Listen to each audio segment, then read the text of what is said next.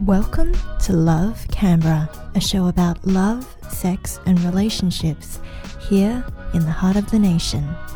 I'm Ivana Ho.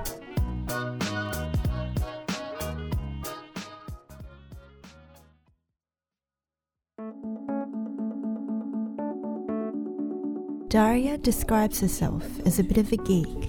That's one of my other big nerdoms is Transformers. We met at her apartment one sunny Saturday. People tend to flip through and say, I've never seen musical taste quite like yours, not all on one person. Before we got down to business, we talked about her Transformers and she showed me her CD collection.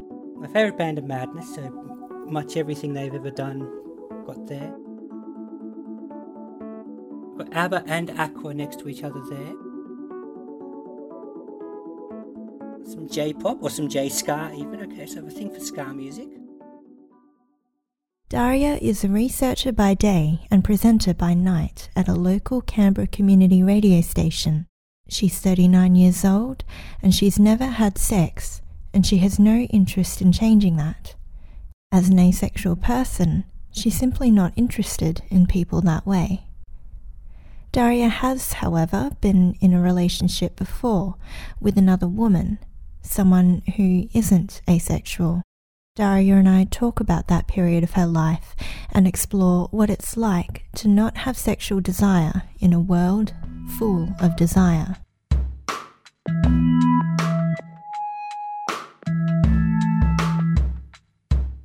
High school was when Daria began to suspect that she might be asexual. At the time, however, she didn't have the words for what she was feeling. Being, in my early teens, 13, 14, 15, I still, in so much as I thought about things, thought, oh, maybe I'm a late bloomer and I'll be interested in boys or girls or whatever soon enough.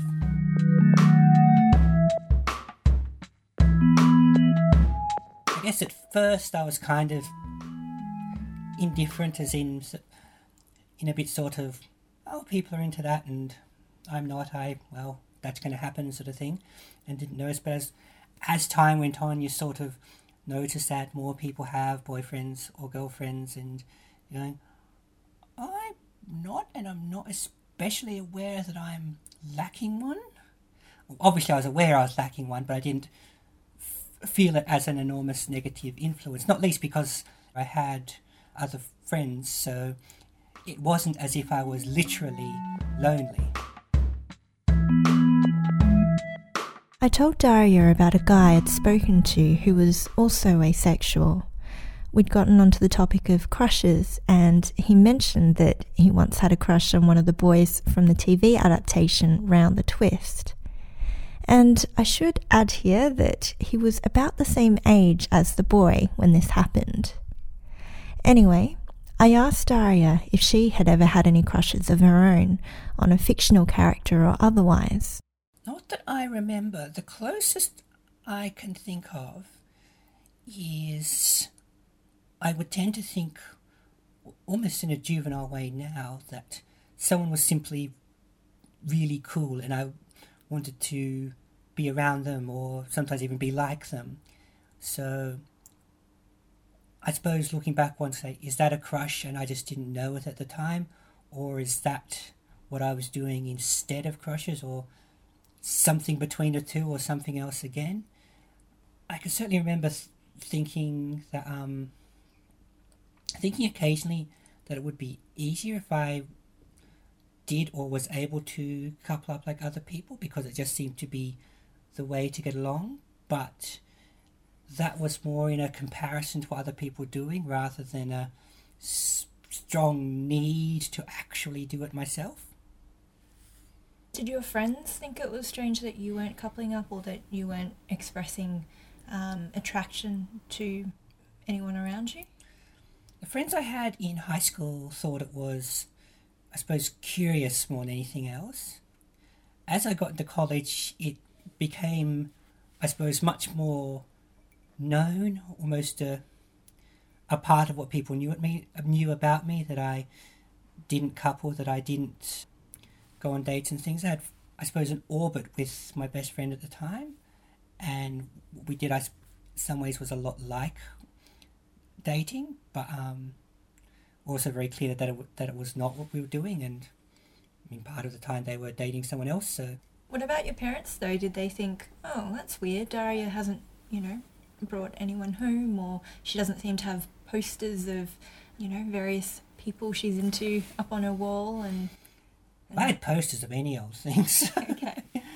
My parents would rather I had less posters, so that wasn't a problem. I think because I was the oldest child, there was nothing for them to go on. And there might also have been a, look, as long as our kids aren't dating, you know, we don't have to worry about what happens when your kids date. It wasn't until Daria was studying at uni that the word asexuality came onto her radar. I remember explaining it to a friend I only knew during university. She was fine with the concept, but had not heard the word before, which was probably what I had been shortly before I'd learnt the word. I probably got it from the then fresh and new World Wide Web.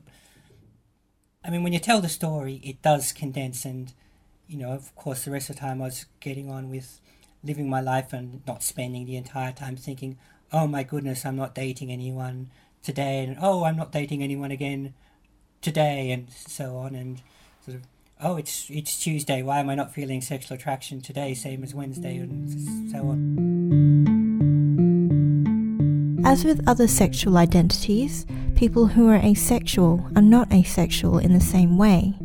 There's a spectrum and different categories that different asexual people identify with. Daria said that she doesn't like to define things for the sake of defining them, but she is glad that a vocabulary for asexuality exists. I think it's actually good that we have words and labels we can identify with.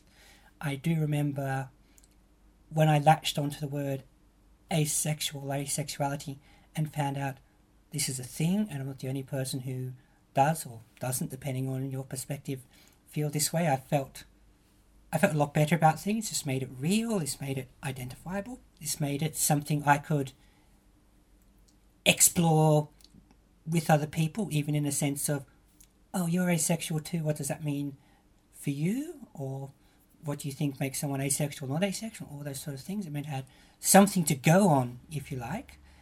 And I think it is one of the greater dichotomies of the queer community that we spend half our time saying we don't like labels and the other half of the time coming up with new things for people to call us.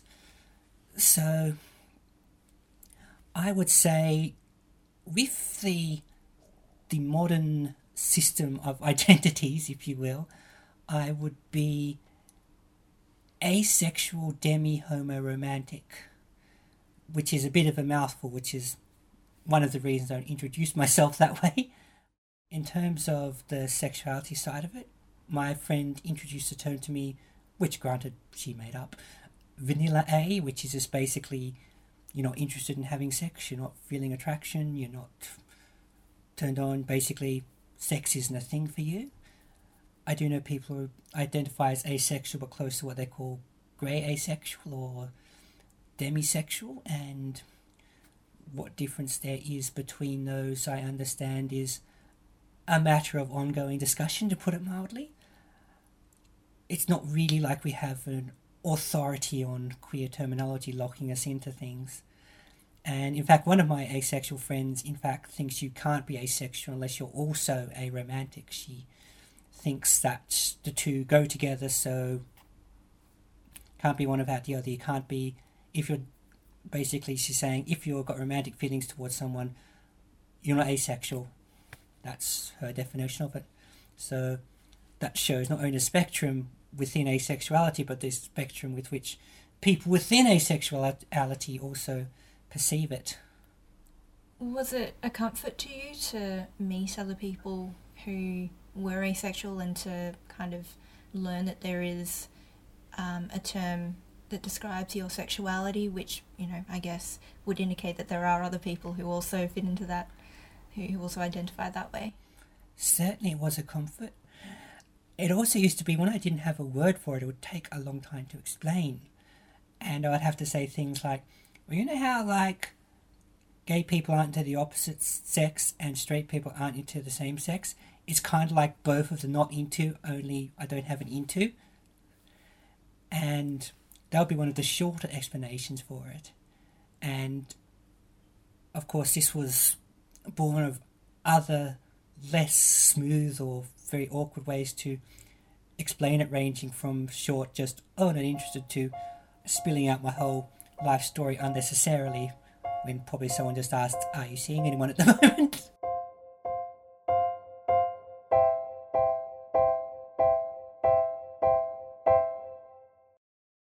So you mentioned when we caught up that there was a doctor who thought that they could cure you of your asexuality. So when was it that this doctor came into your life? Yeah, I know it does sound like it should be the setup for a porn story or something, doesn't it? That would have been also in my late teens, probably when I was crossing the maybe I'm not just a late bloomer line. And I should say, I mean, even though we're not naming her, I don't actually need to defend her, but I should say in her defence, she was saying this because she thought it might be a concern to me that I would not want to be, you know, not like the other boys and girls. When she found out that I was fine with it and that either I was a very late bloomer and things would happen, or that it would not happen and I was fine with that also, she basically said, oh, okay, of course it's your choice and I'm not going to force you, but if it does become a worry, you can talk to me about it. From what little she did say, I think she was concerned that, you know, maybe some set of hormones hadn't done what they were supposed to when I was younger. She might have been concerned with sort of a more biological lack of libido rather than psychological or emotional, or however it actually does work. And that, you know, it might have been a matter of balances or supplements or whatever to spark it off. So I'm not quite sure where that would have gone because I wasn't actually interested in following it. But I can't imagine a doctor saying that to me now, not just because I'm older and that after another 20 years you'd probably think, okay, she knows if she wants this or not. I don't think you'd so readily say that to someone. I mean, I'm certain blatantly insensitive things do happen, of course, but I don't think it would be so casually and warmly said to me in 2016 as it was in 1990 whatever. So you mentioned the low libido, and I guess I am wondering, what is the difference between being asexual and having a low libido? That's a good question, and one in fact I was reading like science stuff on a while ago. A paper's the wrong word, like a study into, is this a particular endocrinological or more likely neural condition that is stopping people basically feeling turned on or attracted, or however you want to put it. And because this is far closer to present, so by this point I'm well aware of what asexuality is and I'm actually in an asexual community or two, and it actually made some people in those communities quite cross because they felt it was trying to turn asexuality into a condition that could or should be cured, as if it's a specific disease almost. That I think some of them may have reacted a bit strongly. I think there is a difference between someone who is asexual and someone who isn't but has low libido, and that becomes quite frustrating for them. And I suppose internally frustrating for them, rather than just the thing I spoke of earlier of why am I different to everyone else. So I think that sort of thing, which we know can be caused by outside factors like medication and environment and all that sort of thing, that low libido can be caused by those sort of things and aren't a direct influence on the person who they definitely are inside, if you will. Whereas I think an asexual person, I mean, I don't know what happens if asexual people try, like, libido-raising drugs or what have you, but I do, again, think there's a difference between what may be chemically induced in either direction and who you actually are. Mm. I mean, I know it's hard for you to, and you probably wouldn't want to speak on behalf of too many other asexual people, but in your experience, have you encountered many other people who are asexual who kind of wish that they weren't, who wish that they had that desire? No, I've met a few others now. Mostly either they came to their awareness in a more knowledgeable environment of asexuality, so even though it's still a little bit unknown, it was still something that could be known about and found out about, or I met them later in their life when they knew what they were about. Conversely, I've sometimes met people who were the other way round and wish they were asexual. I had a friend who, upon having created, let's just say, an awkward social situation from having slept with a small number of people in an inadvisable order and in an inadvisable concurrency, shall we say, actually said, I kind of wish I was asexual like you, because then I could have just not done this stuff and I wouldn't be where I am now. I mean, whether or not you see it as a true desire to be asexual, just a regret of their current situation, could be debated, but I would not be surprised if there was at least some flash of my friend thinking, it must be simpler for asexual people not to have to grapple with these desires or get into trouble when they meet them or have their priorities blurred by a pretty face or the prospect of a knight's conquest. Yeah, I mean, I just think that regardless of what sexuality you are and what kind of situation you're in, your life has its own set of complexities and, you know, problems and whatever. Well, yeah, certainly I don't think we're looking at a one-to-one exchange here. I think my friend would be perfectly capable of finding some kind of trouble were they completely asexual. It just might have been for something else.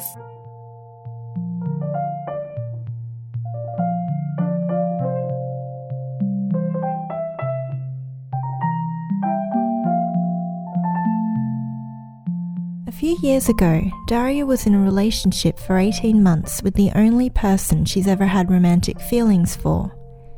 She made clear to me that these feelings were simply romantic and that they did not extend to sexual attraction.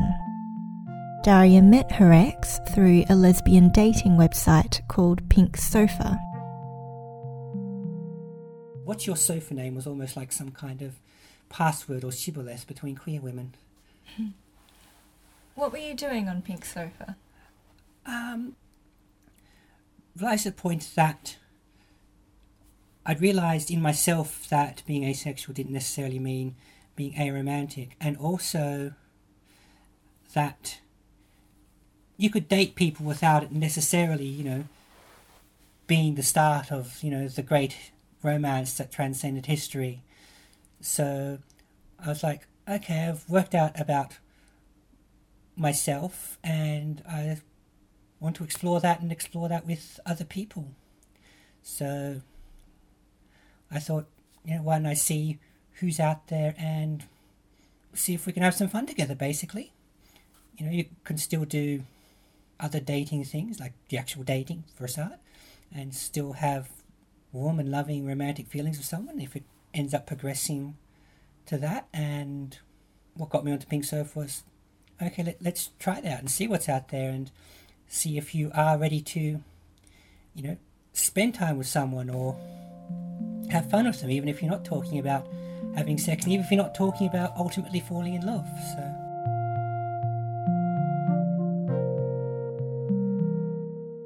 did you put that you were asexual on your Pink Sofa profile? Yep, right up the front. I figured this has the potential to create misunderstanding or awkwardness or problems. I mean, not knowing what the other person's expecting out of your relationship with them is a universal problem. So I figure this one at least is something I can clear right out the bat. So something just basically says, here's all this other stuff about me, but if you think I'm someone you'd like to have sex with, don't bother. I put it like that, it's really bigging myself up. But I think actually, so I haven't looked at my actual profile in a while, but it says something like, yeah, I'm a lesbian-oriented, asexual. I just put that right up the front and actually said in the profile, I put that right up front so you know that. Did you find it difficult meeting people who were willing to get into a relationship where sexual contact would either be rare or non-existent? I think doing it through something like the sofa, as I said before, it means you can put it up front and the problem gets out of the way. I think if I were sort of really desperately searching, then I might think not as many people are coming to me as I would like. But because, again, I've only got my experience to go on and I wasn't doing that, I didn't find it a big problem. I mean, there's so many other reasons not to be compatible with someone that it's hard to tell straight out. I actually had a problem going the other way now I think about it. Someone was attracted to me, I very much not so to them.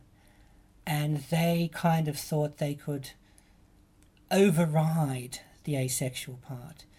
And they were having some desperate mental times of their own. So I can't entirely say how they were operating, but I do know there was a lot of not so cool things going on in their life, which could have affected their decision making. It was as if, well, they kind of were ignoring the fact that I wasn't attracted to them too.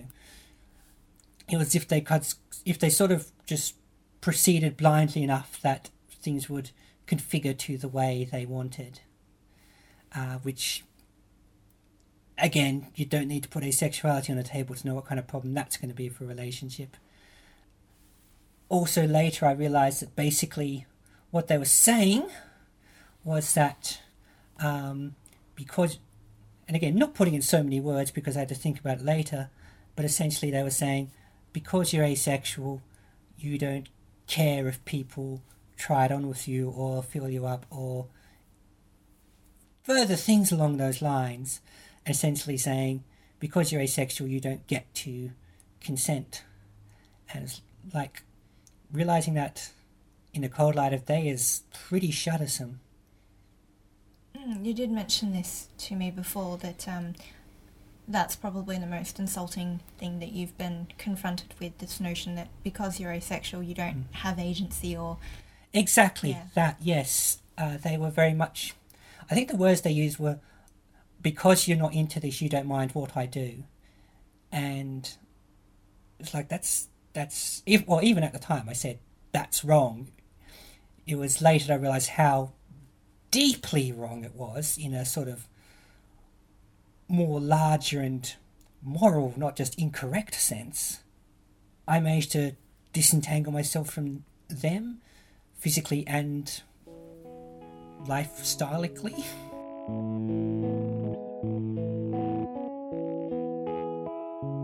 I asked Daria what she'd liked about her ex back when they first met. I noticed that Daria's voice changed as she was describing her memories of her. Her voice took on an almost giddy quality. It's almost a cliche, really. She was smart, I liked me, or she liked me, I liked her. Yes, that she liked my colossal ego. We found things to talk about. We had common interests. We enjoyed being with each other, and you know, the more we talked, we found more things to talk about and enjoy talking about. And just found out we really enjoyed being with each other, and kept wanting to be with each other more often. I'm interested in sort of the delineation between having romantic feelings and having sexual feelings, and also how that sort of manifests in the context of a relationship, because if you're in a romantic relationship, then does physicality enter into it in some form? Oh, it does. Certainly there are things I would do with her that I would not be doing with just people who weren't her. I was not as unphysical as some people, so certainly embracing, kissing, hugging and that sort of thing. Yeah, and general physical closeness. We let each other inside our personal bubbles, the way you wouldn't for regular people, and the small gestures that happen between couples that rarely happen between others. Sort of, you know, just the small hand touching and face touching and things like that. And so things never progressed and beyond this? We tried looking at going further, but by that point, well, no, not by that point, by shortly after that point, the relationship ended, so the point was moot.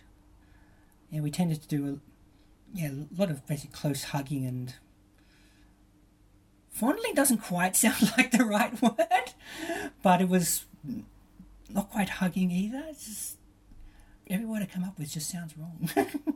But you had begun to explore that possibility of becoming more, sexually intimate. Yeah. Why was it that you guys started to move in that direction? What I think was a case of what more can we do when we're together to express affection for each other? Is what we're doing enough for both of us, for one of us, for neither of us?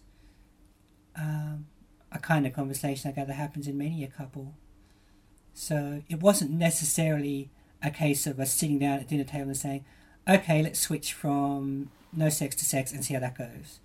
It was more a case of, okay, at the moment we hug and embrace and lie together. Would going on for this sort of thing be too much for you, or is this not enough for you? Or it's not sort of one sit down conversation. It was more sort of us, or at least me. I shouldn't necessarily speak from the inside of her head. It was me, because for the first time in 30 whatever years, I was letting someone into that kind of physical sphere of mine, which was a pretty big deal. So it was exploring what I was comfortable with. There we go. That would be the word I was trying to find all along. Exploring what I was comfortable with before we went into things that just plain old were not good for me or good to me. And the same in the other direction, of course. I'm guessing that she probably had relationships before you? Yes, although I don't know a terrible lot about them, so... Yeah. I guess it's interesting that she could have gone from situations where she was in relationships that were sexual to being in one for around 18 months, which wasn't sexual. Was she ever frustrated by that, or, you know? Not so no, but I think we'd also be into me speaking for her territory. A lot of my memories of the ending time is dominated by what was happening outside that eventually drew things to a close. So, and certainly I would guess at least that the family illness dominated a lot of her emotional content. Bandwidth. Yeah, exactly. Mm-hmm. So, So I think many of these conversations, speculations almost got cut off before they happened, just because of those external events.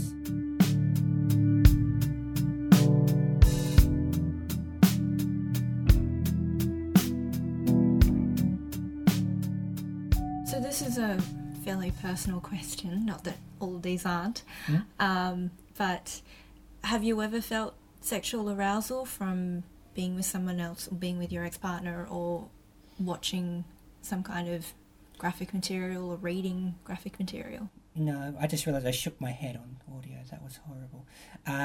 No, I haven't. I mean, I'm not so inert that I can't tell what is supposed to trigger certain responses. So it's not like as if someone showed me, you know, a porn movie or something. I wouldn't sit there going, you know, is this the bit where people are supposed to get turned on or something? But yeah, my own feelings tend not to get aroused or anything. It's more I don't know, it just depends on what else is in whatever I'm, whoever, what else is going on, whoever or whatever I'm seeing. So, you know, if someone is, just to use a few generalizations, hot and funny, I might not be turned on, but I'd still be laughing about them. So you've never felt sexual desire then? No, not that I'm aware of.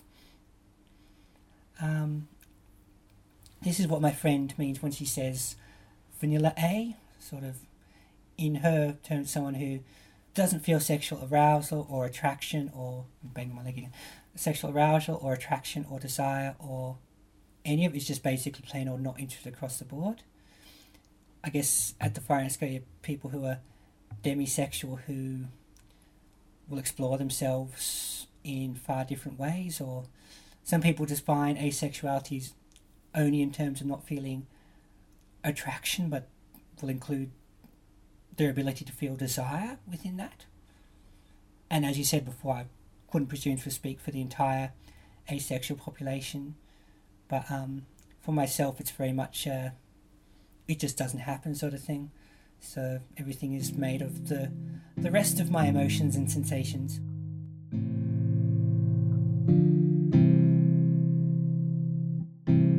Although Daria isn't interested in having sex, she is interested in sex academically. As part of this, she's a member of the ACT branch of the Sex Geekdom community, which you'll hear referenced later on in our conversation. I asked Daria about her anthropological interest in the subject. It is one of the few things where, you know, people have passed laws and strong laws about what kind of sex people get up to, even if it is literally not affecting anyone but the person in question, but they pass laws prohibiting that. There's not many other realms where that sort of thing happens. Most other laws are based on what you're doing to someone else. One of the first academic things described is that it has so many practices and variants. It's almost like an entire subfield of anthropology in itself. There is a book which is normally sitting on the shelf behind you, but I must have cleaned it up somewhere, which is literally an A to Z of words ending in philia. And it's got some of the ones we all know, but there's really specific ones, like there is a word for people who are like turned on by a partner who is injured but getting better, but not a partner who's injured but not getting better. And it's like, what set of feelings has such specific triggers? So to explore that, and again, I say the great motivator again, it is such a thing that so many people do or want to do, but we're also incredibly reluctant to so much as mention it in most forms of polite society. Again, why is that? Why is it again, one of the few things that holds that position where it is right at the top of things we think about, but right at the bottom of things we talk about. So I could bang on about all the things about that fascinate me, even though I don't do it all day, and I don't know if it's because I don't do it that it levels the perception playing field for me, or if it's because I don't do it that I inherently know less and want to learn more, or something else again.